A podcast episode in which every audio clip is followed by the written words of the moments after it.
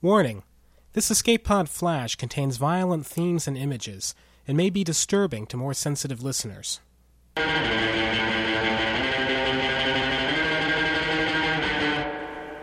Ubiquitous by Douglas Triggs. There was too much blood, more than usual. He hated the blood. He hated it all. He hated the screams. He hated the pain when he tried to resist. But he knew that he couldn't ignore the commands when they came. He couldn't. Getting the blood out of his clothes was going to be a bitch. The body lay on the floor of his kitchen. No longer a person, it was now just a body. The life had leaked all over the floor, making a hell of a mess. The clicks and squeals in his head subsided.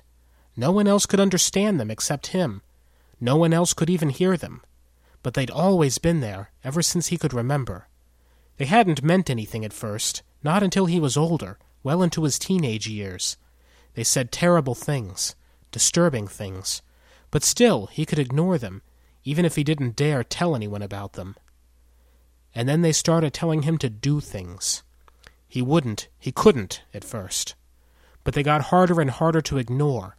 Eventually the pain was unbearable. Eventually he broke. This was his 5th time. The clicks in his head didn't help him clean it up. "What do you think, Jack?" Jack scratched his chin thoughtfully as he looked at the list of names and addresses on the screen. A few had pictures next to them. Most didn't. "Let's try this one.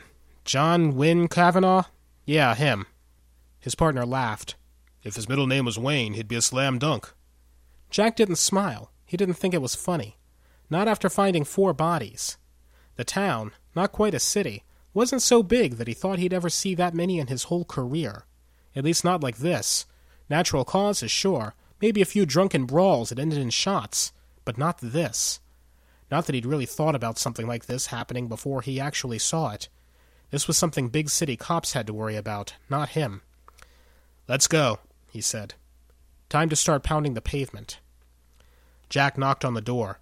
His partner scanned the street, but Jack knew there was nothing to see there. "Mr. Kavanaugh," he called. "We just want to talk to you." The door opened. John Kavanaugh appeared at the door, blood all over his shirt. He wasn't even trying. He wanted to be caught. Jack stepped into the house, pushed Mr. Kavanaugh against a wall, face first, and cuffed him.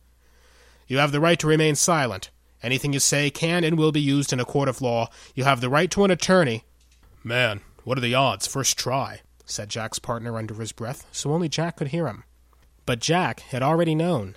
The chirps and whistles in his head had told him. This is Steve Eley for Escape Pod.